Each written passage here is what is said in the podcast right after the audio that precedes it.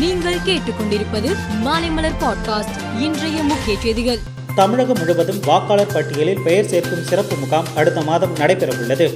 வாக்காளர் பட்டியலில் பெயர் சேர்த்தல் நீக்குதல் திருத்தம் செய்தல் தொகுதிக்கு உள்ளேயே முகவரி மாற்றம் செய்தல் ஆகியவற்றுக்கான படிவங்களை பூர்த்தி செய்து அளிக்கலாம். இதற்கான சிறப்பு முகாம் அடுத்த மாதம் பனிரெண்டு பதிமூன்று இருபத்தாறு இருபத்தி ஏழாம் தேதி நான்கு நாட்கள் நடைபெற உள்ளது என தமிழக தலைமை தேர்தல் அதிகாரி சத்யபிரதா சாஹூ தெரிவித்துள்ளார். தமிழ்நாட்டில் கிராம சபை கூட்டம் ஒவ்வொரு பஞ்சாயத்துகளில் நடைபெறுவது போல் நகரங்களிலும் இதுபோன்ற கூட்டங்களை நடத்த அரசு ஏற்பாடு செய்து வருகிறது. அதன் அடிப்படையில் நகர பகுதி வார்டுகளில் மக்கள் குறை கூட்டத்தை முதலமைச்சர் மு க ஸ்டாலின் வரும் ஒன்றாம் தேதி பம்பல் ஆறாவது வார்டில் தொடங்கி வைக்கிறார். அங்குள்ள திறந்தவெளி மைதானத்தில் நடைபெறும் மாநகர சபை கூட்டத்தில் அமர்ந்து முதலமைச்சர் மு ஸ்டாலின் வார்டு குறை நிறைகளை கேட்டறிகிறார். குரூப் டூ தேர்வு முடிந்து ஐந்து மாதங்களான நிலையில் முடிவுகள் இன்னும் வெளியிடப்படவில்லை. இது குறித்து தமிழ்நாடு அரசு பணியாளர் தேர்வாணைய செயலாளர் கூறுகையில் குரூப் டூ தேர்வு முடிவுகளை வெளியிடும் பணிகள் நடைபெற்று வருகின்றன.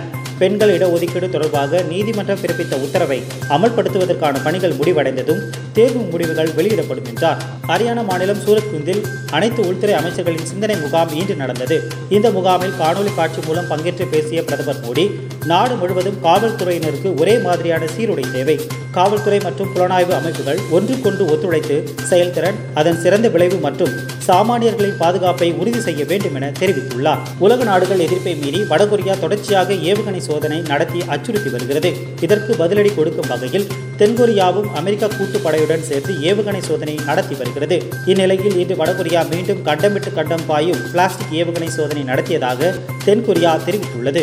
இந்த ஏவுகணை கிழக்கு கடற்பகுதியை நோக்கி சீறி பாய்ந்ததாக தெரிவித்துள்ளது. டி டுவெண்டி உலகக்கோப்பையில் தற்போது சூப்பர் பன்னிரண்டு சுற்று ஆட்டம் நடைபெற்று வருகிறது. இன்று இரு போட்டிகள் நடைபெறுவதாக இருந்தது. ஆப்கானிஸ்தான் அயர்லாந்து அணிகளுக்கு இடையேயான முதல் போட்டி மழை காரணமாக ஒரு பந்து கூட வீசாமல் கைவிடப்பட்டது. இதேபோல் இங்கிலாந்து ஆஸ்திரேலியாவுக்கு எதிரான போட்டியும் மழை காரணமாக கைவிடப்பட்டது. மேலும் செய்திகளுக்கு மாலைமலர் பாட்காஸ்டை பாருங்கள்.